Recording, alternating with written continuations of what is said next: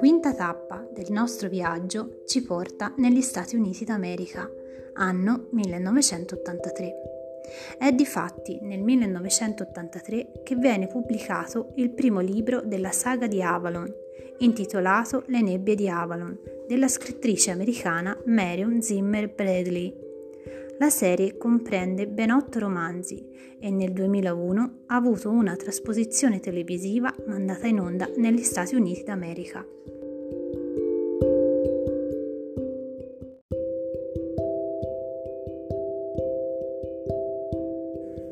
Il romanzo ebbe fin da subito un gran successo, tanto che rimase in cima alla classifica dei bestseller del New York Times per ben quattro mesi nella versione cartonata. Nella versione economica invece rimase per ben altri 5 anni a capo della lista dei libri più venduti negli Stati Uniti. Per la stesura dei tre volumi seguenti della serie, la Bradley collaborò con Diana Paxson, la quale, dopo la morte della scrittrice avvenuta nel 1999 per un attacco cardiaco, completò la saga utilizzando gli appunti lasciati dalla Bradley.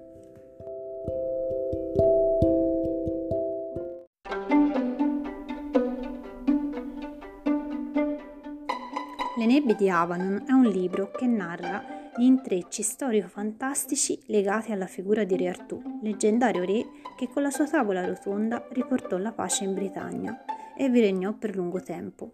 Nel libro spicca la figura della fata Morgana, personaggio mitologico antagonista di Re Artù, di Ginevra e soprattutto del mago Merlino. Morgana è una potente maga che probabilmente ha avuto origine dalla dea celtica Modron o Morrigan. Nell'opera letteraria del XIII secolo, intitolata Lancelotto in prosa, Morgana assume il ruolo di pericolosa rivale di Re Artù. Secondo Geoffrey Monmouth, che nel XII secolo scrisse Vita Merlini, Morgana era una di nove sorelle che regnavano sull'isola delle mele, ovvero Avalon, dove riposava Artù, che era stato ferito nella battaglia di Camlan.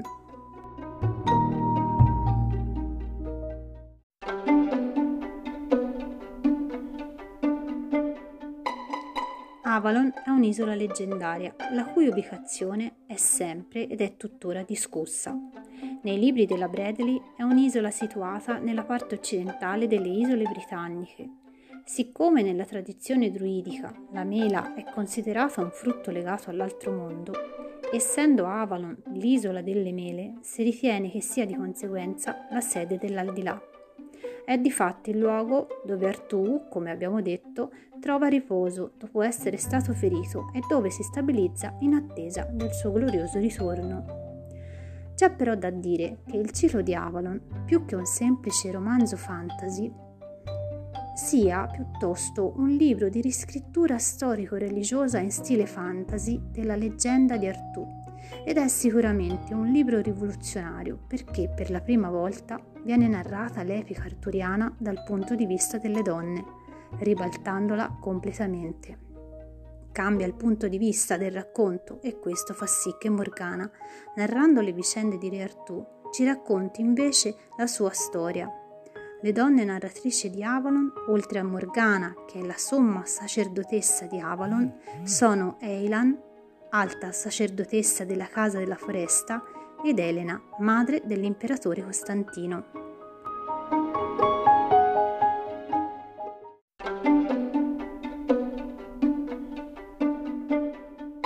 La visione femminista della Bradley si concretizza anche nella figura della Dea Madre che l'autrice, influenzata dalle tradizioni neopagane che per un periodo praticò, associa a diverse divinità celtiche. Bradley, quindi, oltre a ribaltare l'epica arturiana perché la racconta con gli occhi delle donne, sovverte anche l'ottica con cui si guardava a certi temi importantissimi come quello religioso nella religione cattolica il Dio è unico ed è maschio. Al contrario, il paganesimo è una religione politeista che accetta la diversità e che permette anche alle donne di essere divine. La religione politeista perciò sorpassa l'impostazione patriarcale a sostegno invece di una matriarcale. La Bradley, durante un'intervista del 1986, disse penso che il movimento neopagano offra un'alternativa per le persone, soprattutto per le donne che sono state respinte dagli abusi delle religioni organizzate giudaico-cristiane.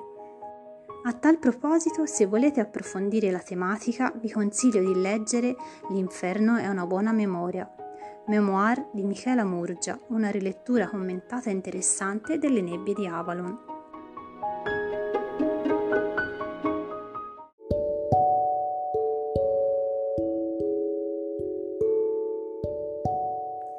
Avalon ha lasciato il segno non solo in letteratura, ma anche in campo musicale. Sono di fatti numerose i brani musicali ispirati in un modo o nell'altro all'isola delle mele. A tal proposito ricordiamo, solo per fare qualche esempio, Isle of Avalon delle Iron Maiden, l'album di Cindy Lauper del 1997 intitolato Sisters of Avalon e il brano dei Red Hot Chili Peppers Rivers of Avalon del 2002.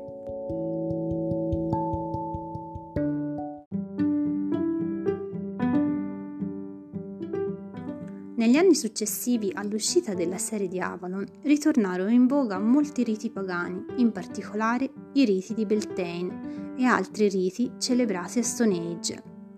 Beltane in irlandese indica il mese di maggio ed è tradizionalmente il giorno che determina l'inizio dell'estate. Beltane è una delle quattro feste celtiche e il suo simbolo chiave è il fuoco, luminoso e splendente. La storia narra che i druidi accendevano dei falò sulle colline e vi portavano il bestiame, che passando attraverso il fuoco veniva così purificato, in segno di buon augurio. Per lo stesso motivo anche le persone attraversavano i fuochi. La celebrazione di Beltane si tiene ogni anno la notte del 30 aprile a Kelton Hill, vicino a Edimburgo. Vi partecipano circa 15.000 persone.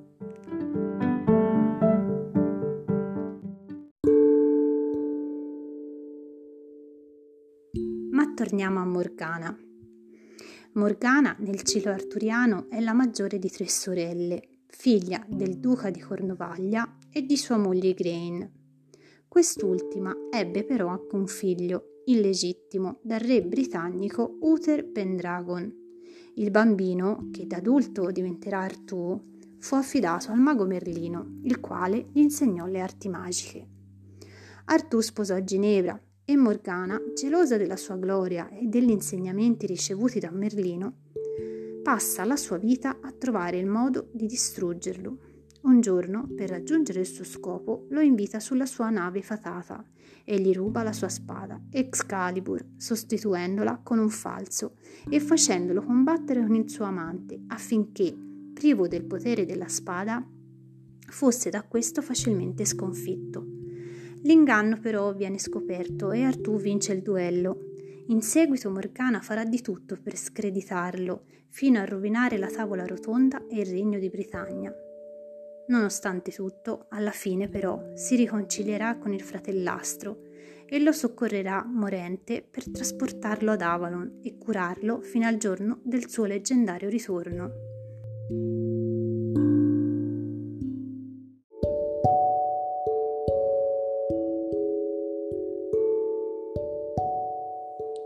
Sono però altre versioni del mito e nelle nebbie di Avalon le cose vanno un po' in modo diverso. Fatto sta che il mito di Morgana è conosciuto in tutto il mondo e molti credono che l'isola di Avalon sia la Sicilia. Secondo la leggenda, infatti, quando i barbari giunsero allo stretto di Messina, videro una splendente isola in lontananza il re barbaro si mise in sua contemplazione, desideroso di approdarvi quanto prima, ma non avendo una barca non sapeva proprio come fare a raggiungerla. All'improvviso una donna bellissima gli apparve davanti e con un cenno lo invitò a scendere da cavallo per raggiungere l'isola, che adesso sembrava a due passi da lui. Il re allora si gettò subito in acqua, convinto di poterla raggiungere con poche bracciate ma l'incanto finì e lui affogò.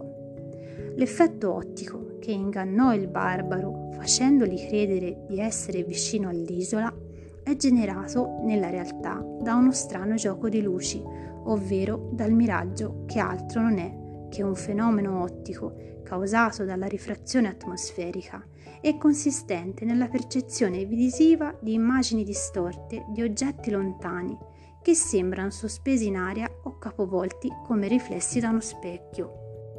Il fenomeno è spesso visibile in estate se dalle coste calabresi si getta lo sguardo sulla Sicilia, che appare di fatti vicinissima. Per questo motivo il termine fata morgana è ad oggi usato per indicare un miraggio, in senso generico ed anche una speranza illusoria, una promessa allettatrice e ingannevole.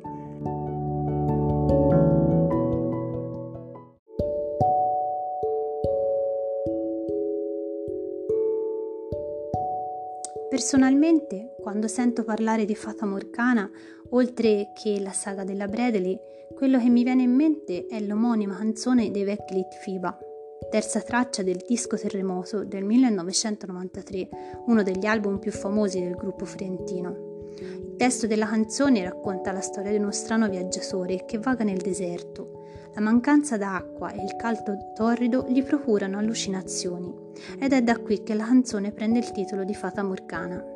La canzone è considerata una delle migliori scritte da Piero Pelù e sicuramente è una delle più poetiche, che racchiude in sé un pensiero celato sotto la storia banale del viaggiatore perso nel deserto.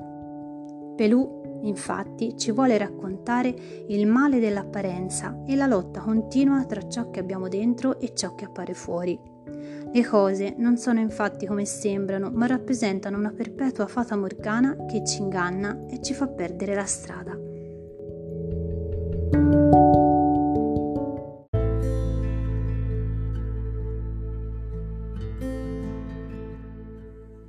Forse ogni tanto è bello farsi trascinare verso le strade tremolanti di Morgana, perdere il controllo del nostro viaggio e farci guidare solo dall'apparenza, dai miraggi che stanno fuori di noi, credere di essere ciò che non siamo, credere nelle lusinghe degli altri pur di non rimanere disillusi da noi stessi. Eppure nulla può essere più dolce e consolatorio della verità. Per quanto a volte sia difficile da accettare, nessun abbaglio potrà mai risolvere le nostre mestizie né renderci migliori di quanto non siamo in realtà. Un miraggio potrà solo farci cadere nell'acqua e affogare. Allora non ci resta che risalire sulla nostra macchina del tempo, soffermando per un breve istante lo sguardo sull'asfalto che sotto di noi tremola ancora e ci mostra una fata morgana più bella che mai, e poi ripartire. Ciao, alla prossima!